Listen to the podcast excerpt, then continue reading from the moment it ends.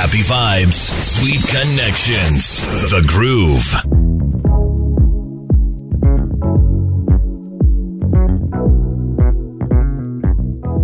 Now, there are so many crazy people in this world. I don't like to use the word crazy, but sometimes it just fits, or just ill mannered, badly behaved people in this world. And usually it's in public spaces that you see what they do and you're just like horrified. You're like, but what could possibly, possibly motivate this person? I mean, I watched a video recently of an Uber driver who was more or less assaulted by one of the passengers, one of the ladies in the back of his car that he was supposed to take for a ride. He was insisting that she should wear a mask.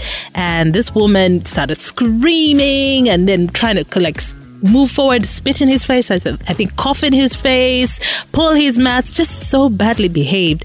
And uh, the good thing is, I heard that that particular woman was banned for life from Uber.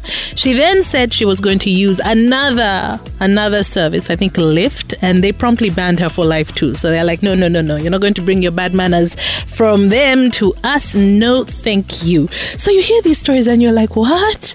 Well, there's another guy I want to tell you about today. A man who is 24 years old, grown man who is now facing 20 years in prison for disrupting a flight that is an Alaska Airlines flight by refusing to wear a mask, number one.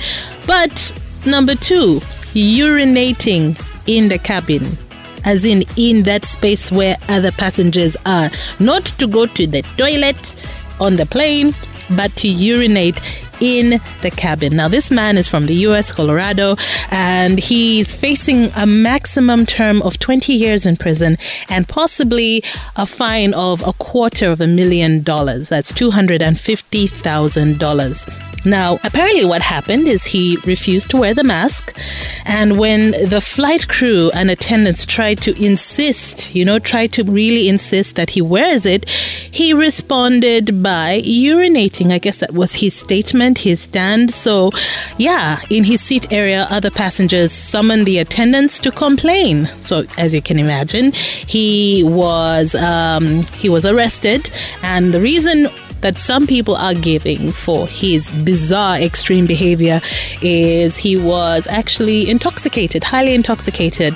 Apparently, he had several beers and a couple of shots before he boarded the flight. He fell asleep, and then when he woke up, the flight attendants tried to tell him to wear his mask. He started yelling at them, and then, yeah, his reaction was to pee to urinate right there. I mean, it's crazy. I've heard before that, you know, a lot of airlines are really trying to be very careful about allowing passengers on board when they've had too much to drink. And, you know, this, think about this as a situation in a bus as well.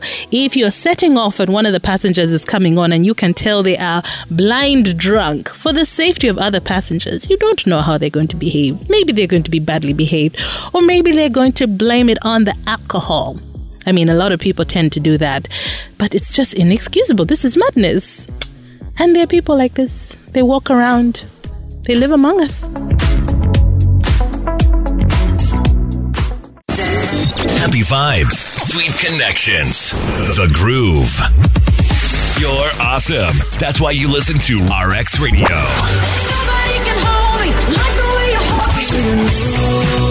Your face entertainment with no apologies.